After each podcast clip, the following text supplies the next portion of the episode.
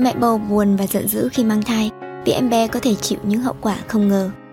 Phụ nữ mang thai là một đối tượng rất dễ bị tổn thương và nhạy cảm do những sự thay đổi sinh lý trong thai kỳ. Ngoài sức khỏe sinh lý, chúng ta cần quan tâm đến cả sức khỏe tinh thần hay tâm lý của thai phụ. Một số nghiên cứu đã chứng minh có sự liên quan giữa tâm lý hay cảm xúc của phụ nữ trong giai đoạn mang thai với một số kết cục của trẻ sơ sinh. Trạng thái tâm lý tích cực là gì? Đây là một trạng thái khỏe mạnh của tinh thần. Khi bạn cảm thấy khỏe khoắn, hài lòng, vui vẻ, hạnh phúc, bạn có khả năng đối phó với căng thẳng, duy trì các mối quan hệ và tận hưởng cuộc sống tốt hơn.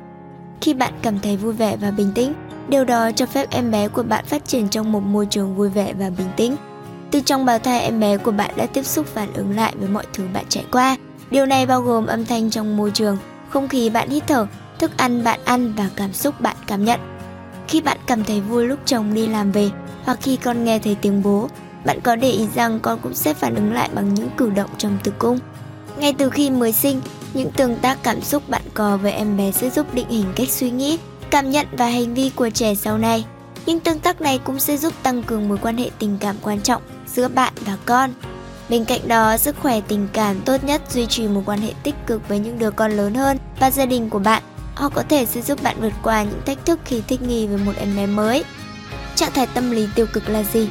Có những mức độ của tâm lý tiêu cực từ những căng thẳng tự nhiên, stress, trạng thái lo âu cho đến các rối loạn lo âu bệnh lý, trầm cảm tự cảm nhận, trầm cảm biểu hiện trên lâm sàng và các bệnh đi kèm lo âu trầm cảm.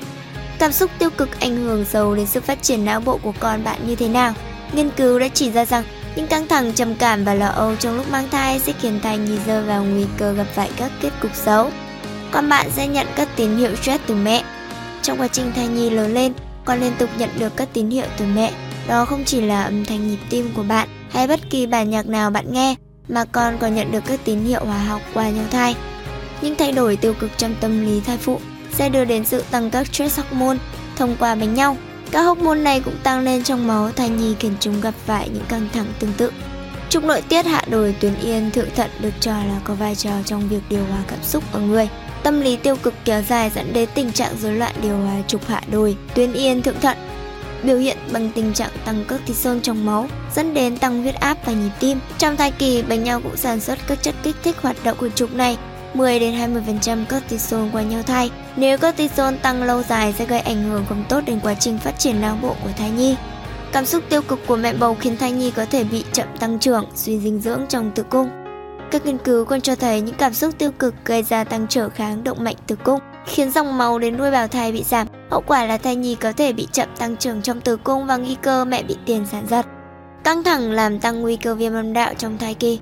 Căng thẳng cũng gây ra những thay đổi về hệ vi sinh vật của cơ thể, trong đó có hệ vi sinh vật âm đạo. Những thai phụ thường xuyên gặp phải căng thẳng có tăng nguy cơ viêm âm đạo do vi khuẩn hoặc nấm. Phổ vi sinh vật này có khả năng lây truyền dọc cho thai ở thời điểm chuyển dạ.